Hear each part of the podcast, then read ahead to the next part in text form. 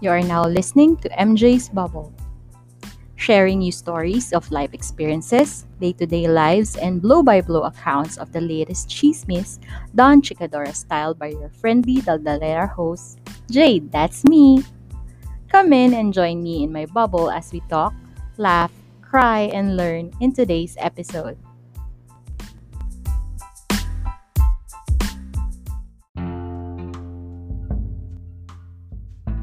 Everyone, hello bubble mates. Welcome to episode 72 of MJ's Bubble. My name is Jade and I'm your friendly Daldalera host. And as always, I hope you are okay wherever you are in the world. How are you guys? Wag na masad, Friday na! At ang mas masaya dyan, sweldo na! Diet no more! Nauna na nga ako mabudol eh, kasi syempre, makeup and skincare is life. so, good luck naman sa ating lahat. Pero yun. Pero tandaan natin, ang pag-spend natin, i-align natin sa goals natin. Nox? Nox, kala mo kasinong seryoso. Pero speaking of goals, ano bang personal goals ninyo for 2023? Ipon ba? Travel? Bagong acquisitions like gadgets, properties, or a vehicle? Fitness goals ba?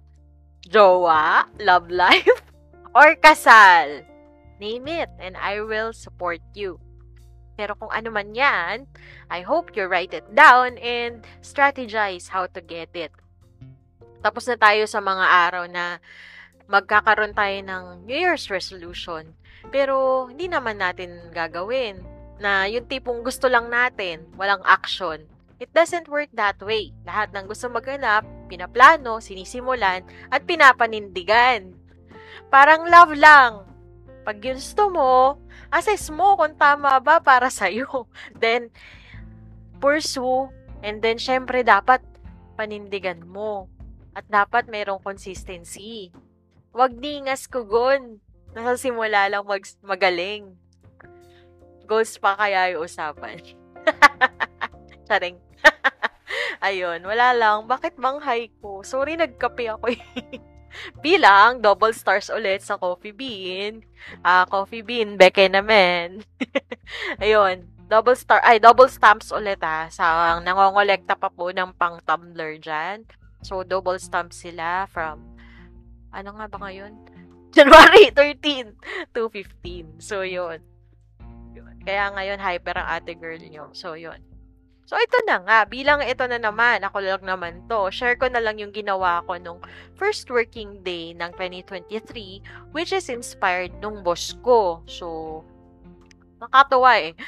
Alam mo, ito talaga yung another good example na maganda talaga pag na nasusurround ka ng mga tao na ano, maganda yung influence sa'yo. So, kasama doon yung boss ko ngayon na kahit hindi kami sobrang maraming in common, marami akong natututunan sa kanya for the better. So, tulad ng pananamit, eh, although, medyo maayos naman ako, maayos naman ako in general manamit, pero parang mas, na, ano ko eh, parang mas nape-pressure ako to be better. Kasi, ano, tawag dito, yung, alam mo yun, para mas presentable kasi nga, sales yung trabaho natin, maharap tayo lagi sa kliyente, so yun. Kasama kasi yan sa, ano eh, tinitignan ng client kung, ano ba, kung bibili ba sila sa'yo or hindi. Basta yun, parang kasama kasi yun, yung present, how do you present yourself? Na hindi lang naman sa sales, kahit sa totoong buhay din. Ayun. Daldal ko, grabe lang. So, yun. So, ito na nga yung goals ko um, hinati ko lang yung 2023 goals ko into 5 kasi ito talaga yung dapat gawaan ng strategy at dapat merong matinding tutok. So, ano nga ba yung goals ko? Um, tawag dito. Unang-una, fitness. Pangalawa, financial.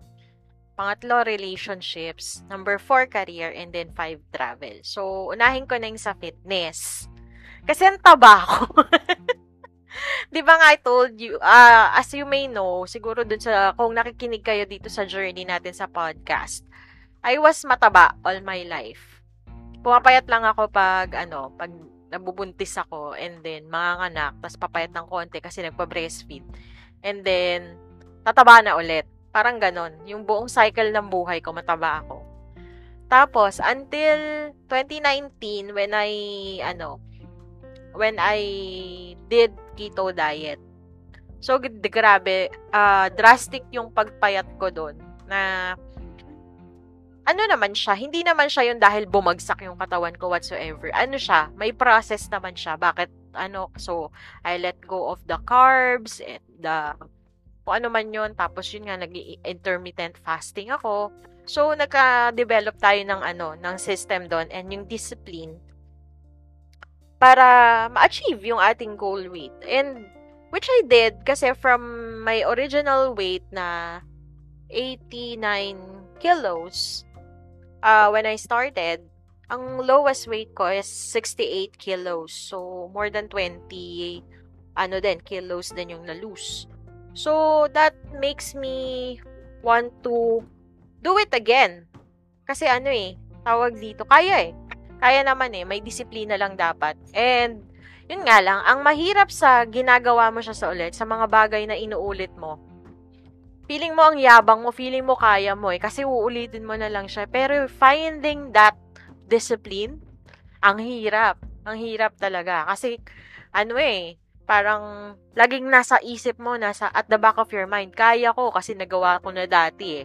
Pero, ayun nga, ang, ang reality, ang hirap niya, ang hirap niyang i-sustain. Ilang beses akong ganyan na simula nung nagka-COVID ako way back 2020, yun, napa, napasabak tayo ulit sa carbs, no?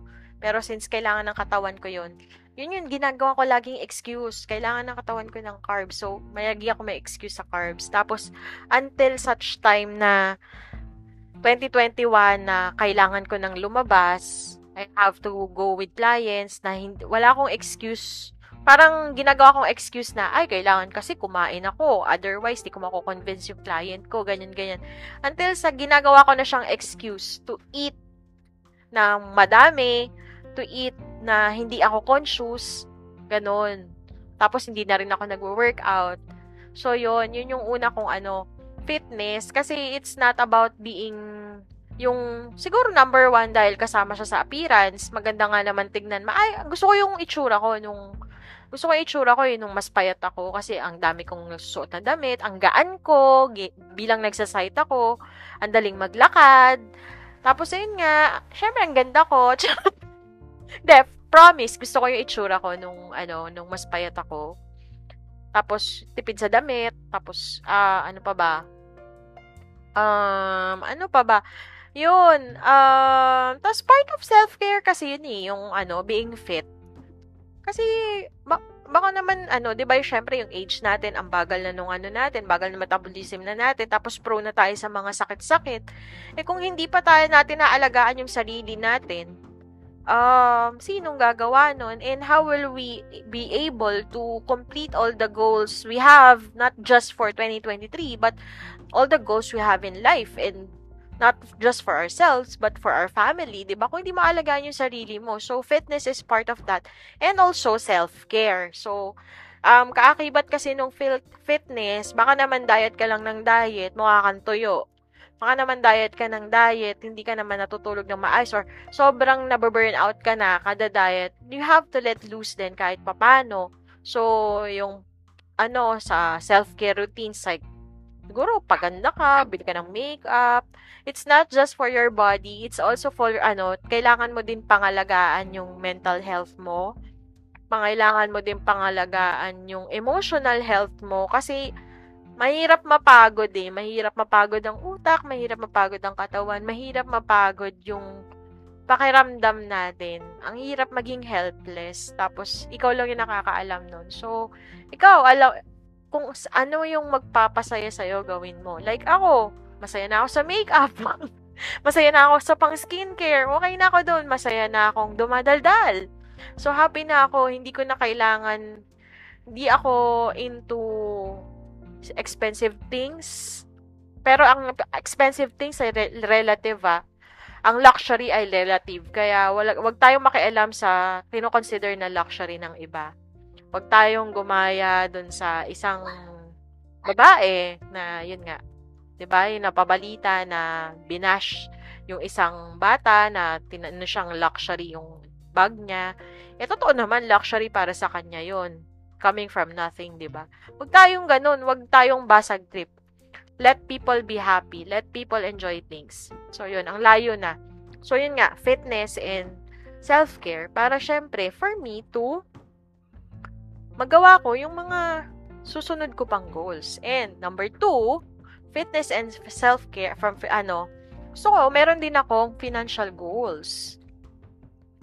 Uh, so, ang financial goals ko ay, syempre, uh, Christmas budget, which is dahil, antuwa ako, natuwa talaga ako sa Christmas budget ko. Hindi siya kasama dun sa mga, hindi siya kinuha sa bonus, hindi siya kinuha sa 13th month, hindi siya kinuha sa sweldo. So, may sarili siyang funding. So, ang saya. Piling ko nga, ano pa eh, sobra-sobra pa yung Christmas budget eh. So, yun, nakakatuwa lang. Tapos, isa pa is yung savings namin through co-op. So, yun, medyo, um, malaki din yung natulong nun na kasama siya dun sa savings ko. So, may travel budget naman kami para dun sa R&R namin na plano with family. And, yung personal naman na acquisition na gusto ko, kung last year ang gusto ko naman iPad, ngayon naman, this year naman, gusto ko ng iWatch. Wala lang, masaya lang ako. Pero hindi ko naman alam kung bibilin ko din siya or hindi. Pero bahala na. Ayun. So, yan yung mga pag-iipunan natin. Yan yung mga financial targets natin for the year. So, number three is relationships. So, ito guilty ako eh. Kasi, di ba nga yung trabaho natin, ano tayo, working woman, uh, career woman, habang nanay, habang asawa, And syempre, kailangan mo rin asikasuhin yung sarili mo. So, ang ano ko lang is, I want to, ano, um, ang isa ko sa sinama, conscious effort ko this year is to improve my relationships uh, with my family. So, unang-una, syempre, sa asawa ko, gusto ko, bigyan ko siya ng mas maraming time. Medyo, yung 2021, 2022, eh, medyo nagkulang ako yata ng time sa kanya kasi nga, uh, that was the time na 2021, yan yung first saba ko sa sales. And then 2022, ito naman yung medyo mas bumigat yung aming uh, responsibilities. Pero just the same, hindi excuse yun eh. Kasi at the end of the day, sino bang kasama kong makatabing matulog? Sino bang kasama kong magbuo nitong pamilya namin? Sino ba yung kasama, maging katuwang ko sa buhay? Sino ba yung kasama kong magpalaki sa mga anak namin? Siyempre yung asawa ko. So, dapat i-enrich ko din yung relationship na ko sa kanya. So, yun. Um, and also, uh, maliban sa asawa ko kasi gusto ko yung ano, gusto ko ring bumawi sa mga anak ko. So, um, yung pandemic, um, siguro naman, lahat naman siguro na halos ng bata, medyo matagal silang nakulong sa bahay. So, sinimulan ko to nung time na pwede na silang lumabas. Actually, May of last year, nakakalabas-labas na sila dahil nga yun nga nakapag family vacation kami and then pag may ano pag may time na ano and then also may budget kasi hindi birong may ilabas na apat na anak. At hindi rin biro yung appetite nila. So, yon ang ano ko na ngayon, conscious effort na bigyan sila ng time na kung ano, i-enjoy, para i-enjoy yung mga bagay na gusto nila.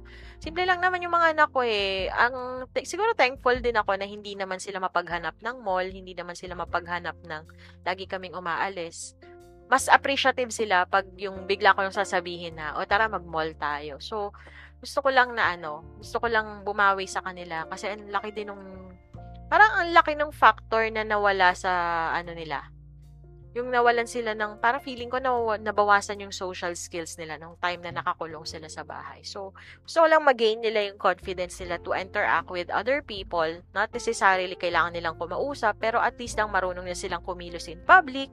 So, katulad yan, yung mga high school, dalawa kong high school, kailangan nilang to move, uh, matuto how to move around, makiramdam sa mga tao, sa nasa labas. Tapos, syempre, yung dalawang bata, kailangan din nilang ma-realize na um, may, ano nila, at least maging aware lang sila sa mga klase ng tao. Yun lang yung gusto kong, ano, um, i-develop dito sa goal ko na to. So, yun. Siyempre, syempre, time with them. ano, bilis lang yung buhay eh. Life is too short. Not to, ano, para magkulong sa bahay, para hindi expend with family. And another um goal, another ano, another conscious effort is to give less online and more offline interactions, not just not just with family but also with friends. So, siguro naman pwede nang lumabas, pwede nang magkita-kita, ganyan. Parang mas masaya pa rin, syempre pag face to face yung mga interactions natin, ganyan. Tapos ayun, siguro um Although, daldalera kasi ako eh. May ako talaga makipag-interact eh.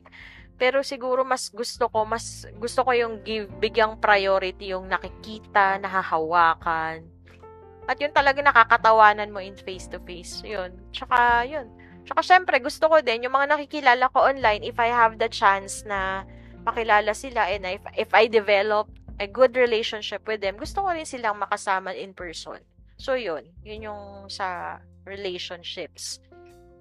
And next sa relationship, sa career. Siyempre, ano ba naman, tatrabaho ba tayo para maging alipin lang? Alipin ng pangarap natin. Pero syempre, hipokrita ka naman parang kung uh, sasabihin mo na ayaw mo ng improvement, ayaw mo ng development sa career mo, eh, ayun, syempre, sana, hopefully, ma-promote, sana nakita yung efforts natin nung 2022 and sana magkaroon ng ano, pero alam mo yun, kung ibibigay, ibibigay, hindi na lang yung, hindi naman ako yung tipong magmamaktol kasi hindi ako na-promote, yung ganun. Parang nilet go ko na rin yung ganun eh. Parang inisip ko na lang kapag uukol, bubukol.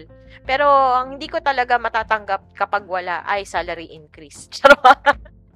Huwag tayong plastic. Lahat tayo mukhang pera. So, yun. Gusto ko yun. Gusto ko tumaas yung sweldo ko.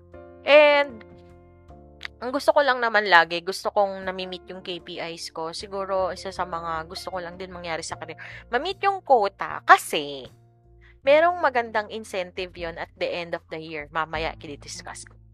So, yon Um, yes, uh, career. And then, also nga pala last, kasi nga, di ba, nabanggit ko na meron akong ina-applyan sa ibang ibang bayan. Eh, kung ano man yung maging development, sana kung meron man within the year, sana, sana meron din, no? Sayang din kasi, medyo malaki na rin yung nano natin doon, napuhunan natin. Pero, yun nga, um, let go and let God. Siguro yung ganun, kung uukol, bubukol. Uh, so far naman, masaya naman ako sa buhay ko dito. Marami namang nangyayari for na nagko-cause ng improvement sa akin. So, yun. And yun nga, kasi isa rin sa mga na-enjoy ko sa 2022 is me- medyo nakahanap tayo na, or na-improve ko yung relationships ko sa mga anak ko. So, mas gusto ko, kaya bibigyan ko siya ng conscious effort talaga this year. Na, yun, mas maganda, mas, mas magaling, mas maganda pa kaysa sa 2022 yung pagsasama na. So, last but not the least, travel. Siyempre, we're not uh, born to just pay bills and die. ba? Diba? we're not working to pay bills and die. Siyempre, kailangan natin ng relaxation. Kailangan natin ng education na hindi galing sa eskwelahan, na hindi galing sa classroom. Kailangan nating matuto by means of travel. So, yun. Speaking of travel, uh, super na-inspire ako dun sa major travels ko last 2023, which are as follows. Una, yung Boracay ko with family. Boracay namin with family, which was originally way back 2022, May 2020. Ay, no! May 2020. Pero, may nangyari, pandemic. So, yun. After two years, na-move siya ng ganon. So, yun uh, masaya yung family. Napaka-symbolic, napaka-eventful eventful para sa akin nung family trip na yun. Kasi yun nga, first out of Luzon travel namin nung family ko, yung yung immediate family ko, yung nanay, tatay, kapat, mga kapatid ko, magkakasama kami together. Tapos, ganun kalaking travel, Boracay, which is one of the best tourist spots here in the Philippines. Tapos, yun nga, that's my way of giving back to the parents na, yun nga, nadala ko sila. Sana magkaroon ulit ng ganong opportunity, no? Pero kasi pinaghahandaan yun, matinding paghahanda din yung kinonsider natin doon. So, yun. Pero yun, sana. Uh, kailangan alagaan ko pa yung sarili ko para maulit ko yun. Tapos, number two is the Boracay naman ulit. Alam niyo yung Boracay, third place ko na siya. Promise, parang, kala ko dati, yung first time kong pumunta sa Boracay was with my husband. Kala ko dati, yung parang one and done na siya. Pero nung, yun nga, pumunta ako na in love ako, yung family trip was originally kasama lang dapat yung kids. Pero, pero yun nga, kasi shinare ko sa mga kapatid ko, gusto din nila, yun ang nangyari. So yun, parang, ngayon, parang, so na-inspire yung mga friends dun sa Boracay trip namin with parents So, sila, ano, dun, parang nagsimula lang siya sa ipon-ipon. Ay, nagsimula lang siya actually dun sa pag-Airbnb namin from time to time. May yearly Airbnb something-something kasi kami ng friends ko. So, we were una, o una, we were targeting Okada. Eh, di ba mahal si Okada? So, parang nasa 12,000 per room. Tapos, good for 2 lang yata siya. 2 to 4, something-something. Eh, ba't ka pa mag-o-Okada? Eh, di mag-Boracay ka na mag-ano ka na.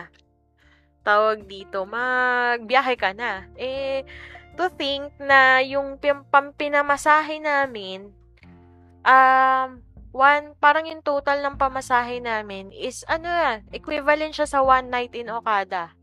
So, 'di ba, 'di ba? Tapos yun nga, nag ginawa namin, strategize kami, ipon-ipon. 1,000 per month yata or per cut-off, nakalimutan ko na. Tapos yun, um, ano lang namin, inutay-utay lang din namin yung paggastos. Nung una, inuna namin yung airline tickets, and then nung nakaipon na kami sufficient na pang hotel, pang bayad sa hotel, tapos the rest na pocket money namin, tapos nag-additional na lang kami nung nandun na kami sa island. So, ayun, masaya naman siya. Um, ano ba, parang, yun, naipasyal ko sila kasi nga, pang ilang beses ko na yun doon. Tapos, ano pa ba, nung mga ganap, yun, birthday, yung, ano namin doon, yung kaklasiko, yung kasama ko doon, nag, doon siya nag-birthday. Tapos, yun nga, parang, na-inspire din siya doon sa ano, parang, ang, ang maganda doon, na, nakaka-inspire kasi yung Boracay eh. Parang, sa ganda niya, yung may in love ka sa kanya, na gusto mo siyang ipa, iparanas doon sa mga taong mahal mo rin. So, ganun. Ganun yung, imp- yung, ganun yung effect sa akin ng Boracay. And, if I have the means and I have the budget again to do Boracay again, gagi kong gagawin. Kasi gustong gusto kong bumalik sa Boracay. Third place nga. Third place. Ayun. ba diba? Ang daldal ko. Yeah, Bora. Bora girl. Isla girl talaga ako. Ayun. anyway. Ay, sabi nga sa akin no isang friend ko, ano daw eh, pwede na daw akong tourist guide ng Boracay. Pero hindi, hindi ko pa siya kabisado. Ang dami ko hindi pa napupuntahan doon. Pero kasi parang yung history ng island, parang kaya ko nang ikwento. That's how I am in love with Boracay. So, yun. Tapos, last but not the least, Bangkok. Diba? Hindi, parang, hindi ko inasa, hindi yan ano, hindi ko yan inakala. Parang, um, Di ko alam eh. Kasi parang yung international travel or international borders, nagsimula lang siyang mag-open last, um, I think it was June or July. Nagsimula. Tapos parang, unang target namin is South Korea or Japan. Pero since ang daming, parang napaka-stringent tong requirements, so parang kala namin wala na mangyayari. Then, initially, Bali sana. Tapos, ayun, hanggang sa naging Bangkok, ganyan. So, kwento ko lang yung experience ko with Bangkok. So, yun nga, di ba sabi ko kanina, dapat originally Bali yun kasi pinapili kami kung anong gusto namin. So, parang napaka-picturesque at Instagrammable kasi ng Bali, di ba? So, yun. Tapos, nung ano, hambang papalapit ng papalapit yung ano, parang ang daming ganap na parang yung time na yung original date nung travel namin was very impossible for us to go kasi merong meron kaming kailangan mga i-fulfill sa uh, sa office. And then yung isang colleague namin, nagbali siya. So, kinuwento niya nga dun sa boss ko na, yun nga, yun. Ito, ito nga pala yung ano, teka lang, sige. Ayun pala, kinuwento niya sa boss ko kung paano niya ginawa yung Bali trip niya and ganyan-ganyan. And also, from my research, na hindi pala siya yung parang pag pumunta ka, hindi siya parang Boracay na lalapag ka dun sa island, o mag-island hopping ka, pupunta ka sa station ganito, station ganyan, ganyan, ganyan, ganyan. Kumbaga, within one island lang siya. Pag nasa Bali ka, iba, iba, kung gusto mong mag-rice fields, putak sa Ubud. Parang sa kabilang ano siya eh, sipin mo na lang, yung Ubud nasa bandang, shit, nasa bandang Cavite, tapos yung pag magbi-beach ka, pupunta ka ng bandang Bulacan Basta ganun, ganun yung travel. Parang, or hindi nga lang Bulacan, baka nga Bicol yung layo eh. Parang ganun. Ganun yung ano. Eh, ilang araw lang kami sa, ano, sa Indonesia nan. Noon, if in case. So, baka hindi pa magkasya yung oras namin. Tapos, meron kaming target na yung The Edge. Eh, yon medyo expensive. Pero, ma- nag naman, nag, pinag-ipunan naman namin. Pero ano, alam mo 'yon, yung parang feeling ko half-hearted lang din si boss. Tapos ayun nga parang ano, parang ako din parang medyo tinatabangan na ako kasi nga parang hirap. Parang hindi sapat yung oras. Tapos 'yun, nasabi niya parang um, gusto niyo bang magbangko kasi parang doon magsha-shopping tayo, kakain tayo, ganyan ganyan. 'Yun. Tapos sabi niya nga may concern nga siya sa Bali kasi baka may takot siya sa monkeys and everything. So 'yun, edi nagbangkok na lang kami. Eh, syempre, pag malapit na yung ano, di ba nagmamahal na yung airline tickets? So, yun, from originally, parang yung, yung nakuha naming pamasahe, uh, on the tickets to Bali, parang kung magre-rebook kami, una, syempre, yan, nag-decide kami i-cancel yung, bang, yung Bali, travel fund muna namin. So, As compared kasi dun sa travel fund dati, nung, di ba, kung, nung na-cancel nga yung flight namin nung 2020, lahat yon na, na ano namin, nagamit namin. Kasi nga naman, wala naman, di naman namin kasalanan yun eh, na may COVID. Eto, nung nag, di ba, travel fund namin lahat, nung nag, ano na kami, ang ano lang pala ng travel fund is redating or rebooking. Pero pag rerouting, parang hindi lahat makukuha. Tapos pati yung insurance, hindi ata maaano. Or kailangan mo pang i-file dun sa i-file dun sa insurance partner ng airline. So, yon So, medyo parang out of our original ticket, medyo may na-spoil na more or less 8,000. So, ganun. Tapos, syempre, since malapit na yung petsa na target namin, eh, mahal na rin yung ticket that time. Pero just the same, since ready naman kami, ayun, medyo, medyo masakit sa una, pero wala, yun na. Tapos, ito nga, ayun na, edi nakabook na kami. Ang mga, isa sa mga learnings ko lang din sa, with regards dun sa baggage allowance naman with uh, Cebu Pacific, kasi yung airline na ginamit namin is Cebu Pacific Si Cebu Pacific, sobrang strict niya, whether international or domestic. Sobrang strict niya sa baggage. 'Di ba? Parang, kasi ang allowed is, kapag hand, ano, sa hand carry, isang handbag, tapos isang bag na meron siyang certain dimensions na not more than 7 kilos. Tapos sa ano, sa sa check baggage naman, dapat isa lang. Tapos not more than 20 kilos. Unlike kay Pal, kay Pal hindi siya masyadong strict sa sa dimensions nung kasalaki ng bagahe mo. Tsaka yung bigat, hindi sila gaanong nagche-check si Pal. As, uh, and si AirAsia naman, kapag check baggage, as long as kahit ilang bagahe, kasi kat- nangyari ito sa amin sa Boracay eh, kahit dalawa yan, as long as hindi pa niya na-fulfill yung, let's say, 20 kilos, pwede, pwede mong i-ano, pwede mong, parang yung pag-combine. So, yun. Si Seb masyadong stricto. Hindi ko alam kung bakit. Ayun, medyo hassle. Pero wala eh, kanya-kanyang rules eh, 'di ba? Sino ba tayo para diktahan si Seb? Yun lang, napansin ko lang yung difference. Tapos yun, kasi parang nagtatrabaho pa kami the, the, the night. Kasi ang, ang flight namin is ano, alas 12 ng madaling araw. So the night, the day before, nagtatrabaho pa kami hanggang 6 o'clock. So, doon na lang kami nag-dinner sa location sa office. And then, ano, diretso airport na. So, di na namin, di na kami pag-online check-in, ganyan-ganyan. So, ang tagal. Ang, ano, pero okay lang. Mabot naman, ang medyo nakatagal. Actually, kung tutusin, yung time na pumunta kami sa airport, sapat sana yung oras. Ano, putragis na immigration officers talaga ng Pilipinas. Grabe, grabe.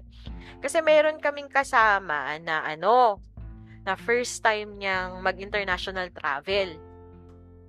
Tapos, mukha pa siyang yung ano, yung mga, yung itsura niya kasi, maganda siya, morena beauty. Tapos, ano siya, yung yung, yung curl ng buhok niya, naturally curly. Para siya si Moana, ganun. So, bentang-benta yun sa mga foreigner, ba diba?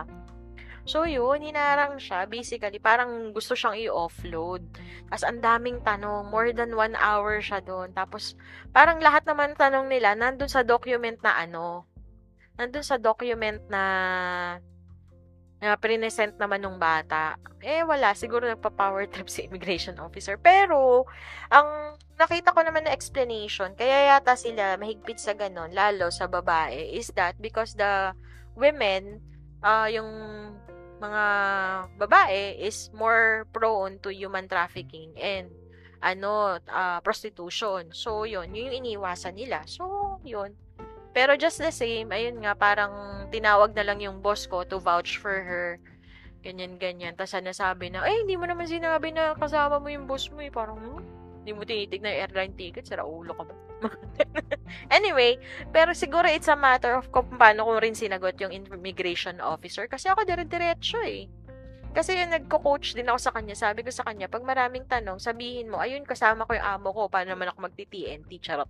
Anyway, so yun, ang yun sabi ko, kasi nung ako naman, kasi my last international travel was way back 2015 pa, sa Singapore. So, ayun, uh, naganoon din ako, parang dun sa second, ano, sa, sa second IO. Uh, ah, natanong din ako, ang dami ring tanong, pero nung parang napapagod na ako sa tanong niya, kasi nasasagot ko naman lahat eh, parang, ano, sinabi ko na lang, saan ka titira? Eh, doon, sa bahay nila, yung sa kasama ko. Kasi may kasama ako na, ano, colleague ko sa work naman din, na doon kami titira sa bahay nila. Ay, doon sa kasama ko. Tapos yun, binerify niya, kasama ba to? Oo, ganun. So, yun, it's a matter of how you confidently answer din siguro, tsaka syempre, tapat-tapat lang din. Yun, sa, ano, kasi immigration officer. Pagdating ko naman ng Bangkok, Pwedeng naman ng Bangkok or Bangkok or whatever. Ano, ang tanong lang ni immigration officer sa akin. Actually, ako lang yata yung natanong.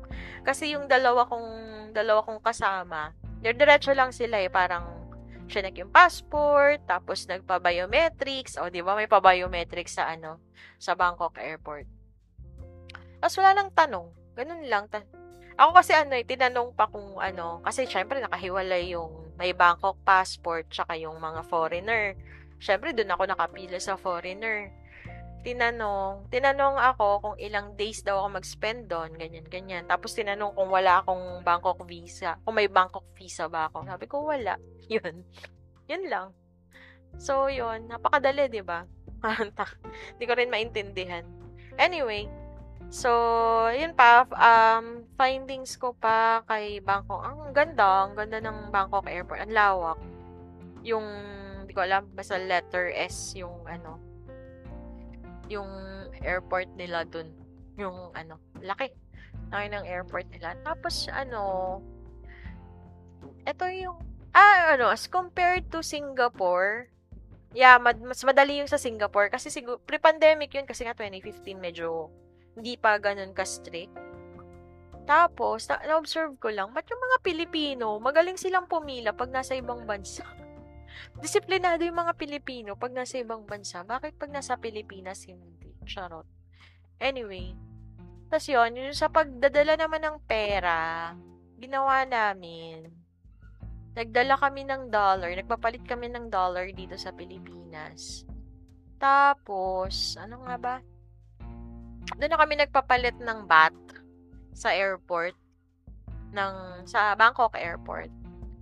Eh, ang sinasabi nila, pwede ka rin daw mag-withdraw doon. Kaso may fee. May withdrawal fee. Ayun, eh, ayoko lang naman. Ang ginawa ko kasi, nagdala ako ng dollar, tapos nagdala din ako ng peso, kasi meron namang rektang peso doon eh. Pero buti na lang, yung dala kong peso is yung maximum nung allowable na currency na ano, bit-bit mo. Kasi, ano pala, you cannot bring more than 10,000 pe, ano, of 10,000 of whatever currency sa ibang bansa. So, yun, wala lang. So, yun nga, sinabi ko na sa inyo, di ba? yun. Eh, feeling ko, kala ko kasi masya-short ako eh. Siyempre, mahirap na dapat talaga may contingency. Pero yun, kasi medyo nag-alinlangan ako sa pagsha-shopping eh. Kasi ako nang, ngayon, wala lang. Feeling ko, ano, feeling ko, well, feeling ko lang yun. Kaya nabitin ako eh. yun.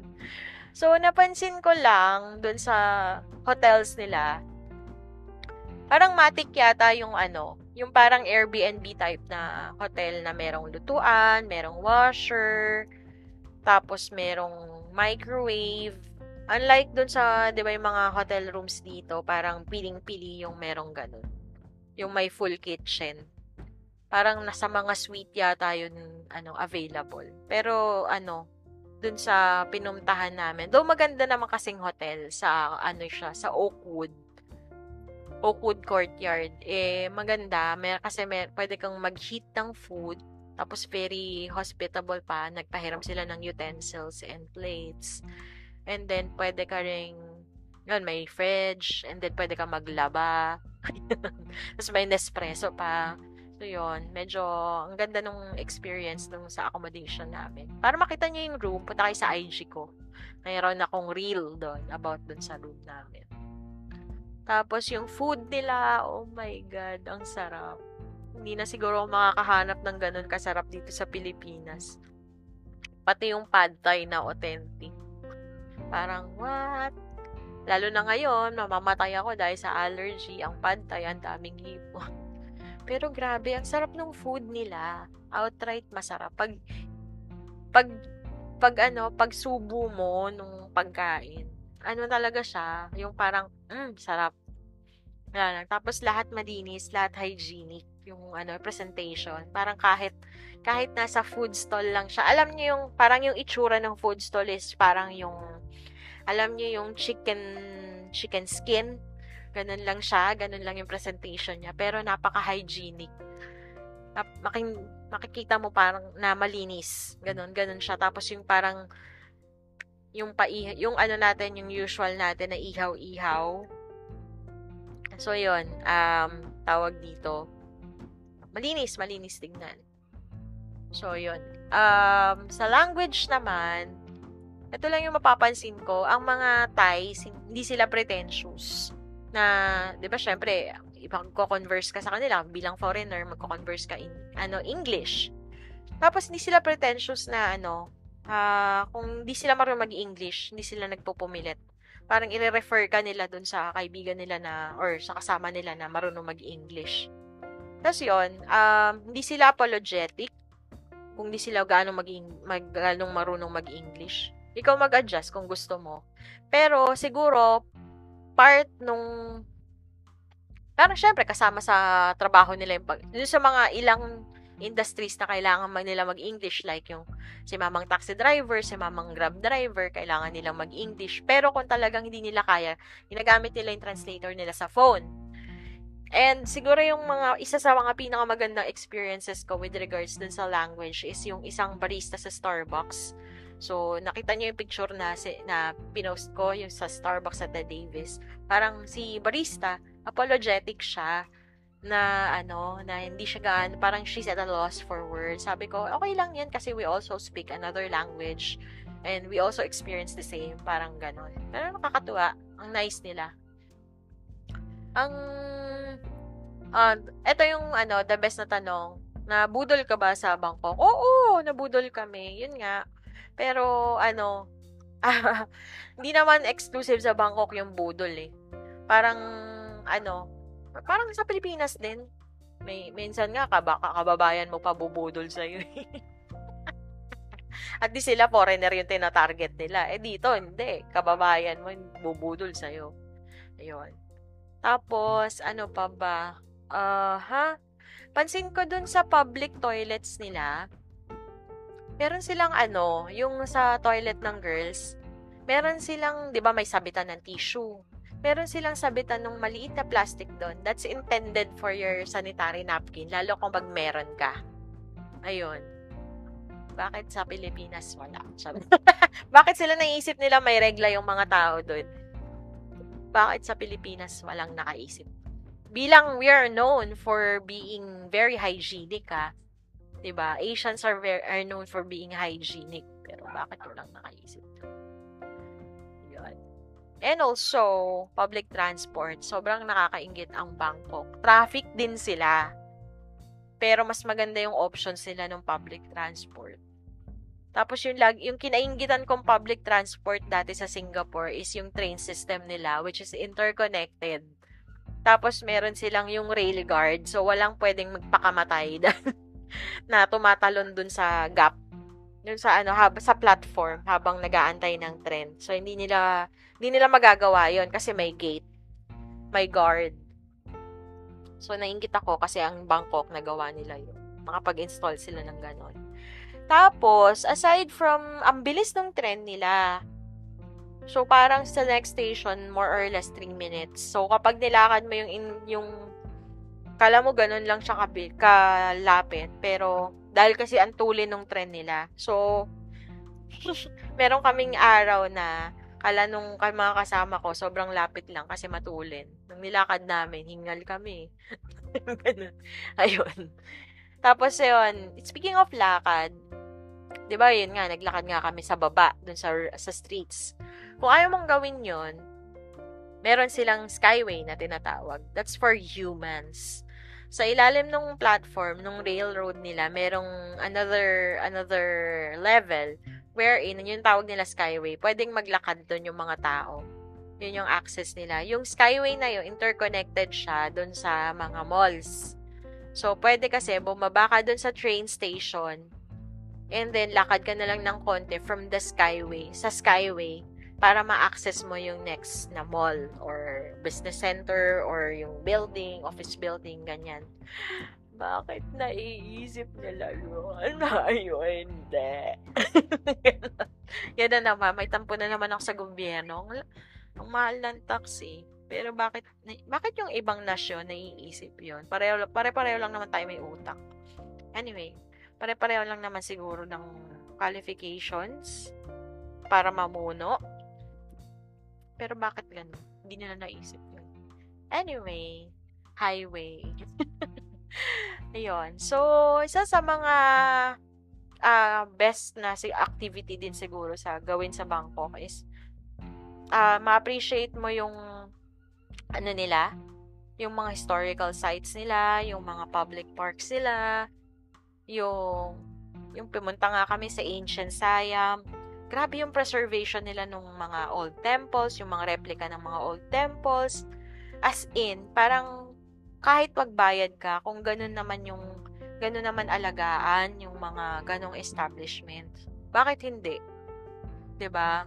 And even yung mga parks na libre, kung ganun din siya kalinis, tsaka kung ganun siya ka, ganun kayabong yung mga puno, ganun siya ka, pwede siyang gawing habitat ng mga mga ibon, ng mga isda, bakit hindi?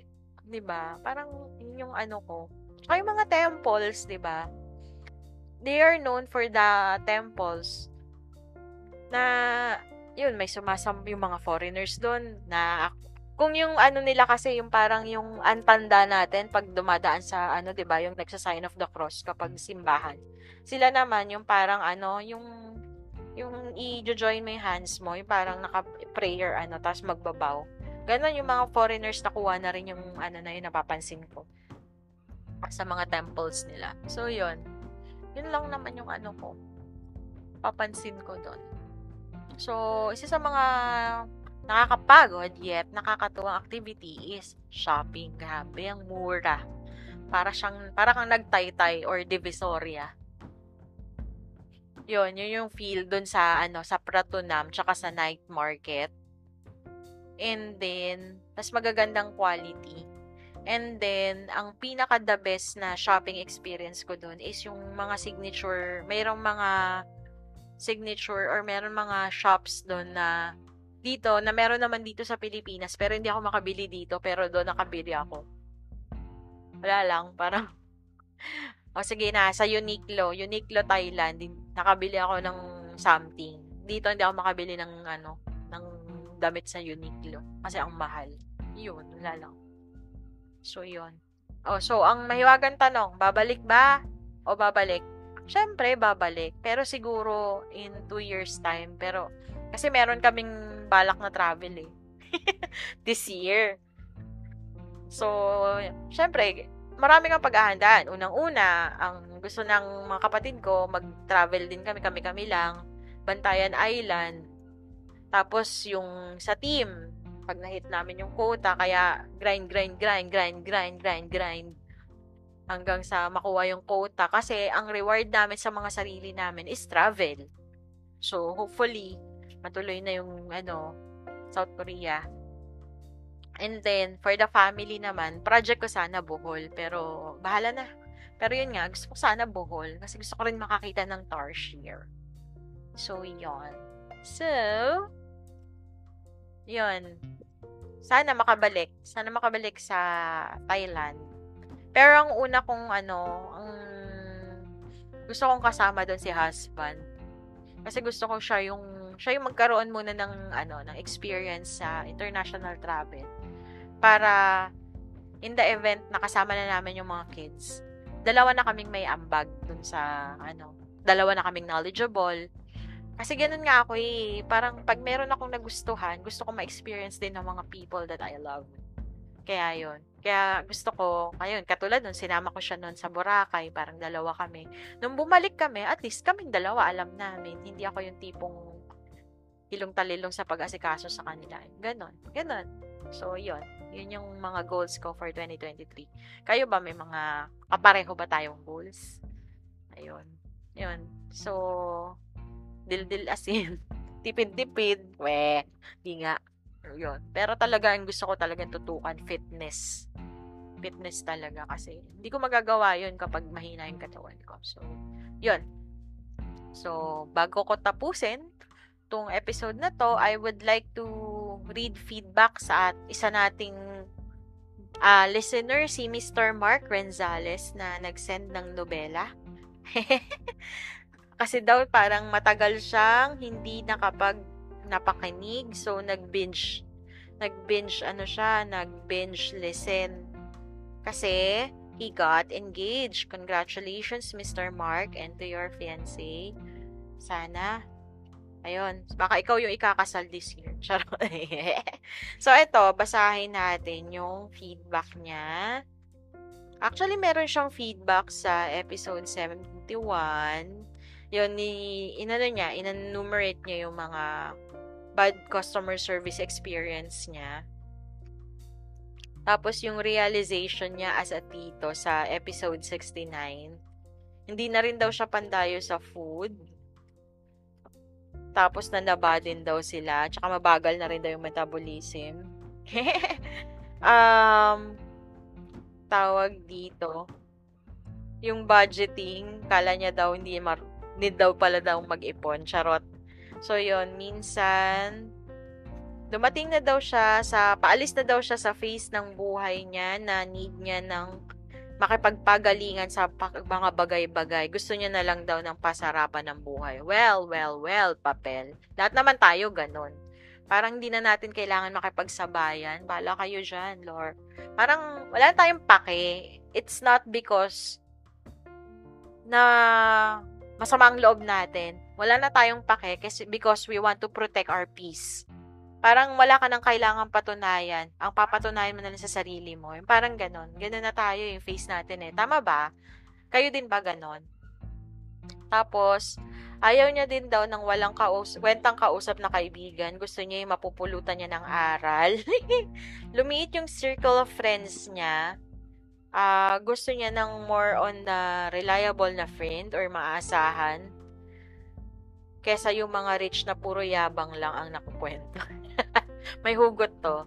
Tapos, last but not the least, yung feedback niya from episode 70, yung mga Christmas and New Year traditions na hindi niya na ginagawa. Maglagay ng bigas na may pera at itlog, magpaputok, magyaya ng kainuman sa bahay, tapos mamigay ng food sa kapitbahay, though nami-miss niya daw. Mag-parlor game sa labas ng bahay kasi kanya-kanya na daw. Pero for sure, pag may sunog, tulungan. Bakit ganun? May pasunog. Charot. So, ayun. Uh, medyo napahaba ang ating uh, episode. So, siniksik natin lahat. Kasi, um, hindi ko rin alam kung kailan ako ulit makakapag-record. Pero, yun. Bago ko tapusin ng episode na to, kailangan muna nating uh, i-shout out ang ating mga brother and sister podcasters uh, or podcasts. Uh, Machong Chismisan, um, Architalks, Zombie Tech, Semi-Safe Space, um, tawag dito, Koslot Chronicles, Barbeshies, 3040 Podcast, Buhangin Brothers, Lady Bosses, Kage Space, Elitistang Vivo Podcast, Back and Forth, Basurants, Please Pause Podcasts, zero-hour discussions, and sana mag-release na ng episode ang mga beshi kong attorneys, attorney beshies, ah, attorney bar beshies. Ayun, sana nakikinig sila sa akin. Lagi ko sila siya na shoutout. Charot. Anyway, papansin ako, no? Ayun. And thank you dun sa mga um, mga, mga listeners na talagang nagfi-feedback, nagre-react. Um, you know who you are and yung mga nagpo-push sa akin na mag-record Um, salamat po nag, uh, sa mga um, patiently nag-aantay ng episodes. Maraming salamat sa suporta. Ayun. And sana, kung nasan man kayo, nasa Maginaw man, or nasa mas Maginaw, or mas mag, dun sa Maginaw na Maginaw, English, Chinese, Korean, Deutsch, Middle Eastern, Ilocano, Hiligaynon, Pangasinense, Karaya, Davao Conyo, o ano man ang salita sa lugar mo. I hope you are safe wherever you are in the world. Bye!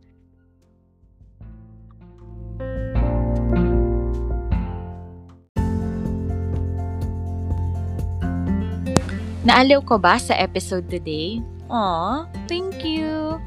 For your comments, suggestions, or violent reactions, kindly message me at my FB page, MJ's Bubble Podcast, or my IG account at MJT, that's E-M-J-A-Y-E-T. Pa-like and follow na rin po para makita ninyo yung excerpts or clips ng bawat episodes. Also, kindly click subscribe to my Spotify account and also in your favorite podcast platforms for you to be updated sa future episodes. Bye!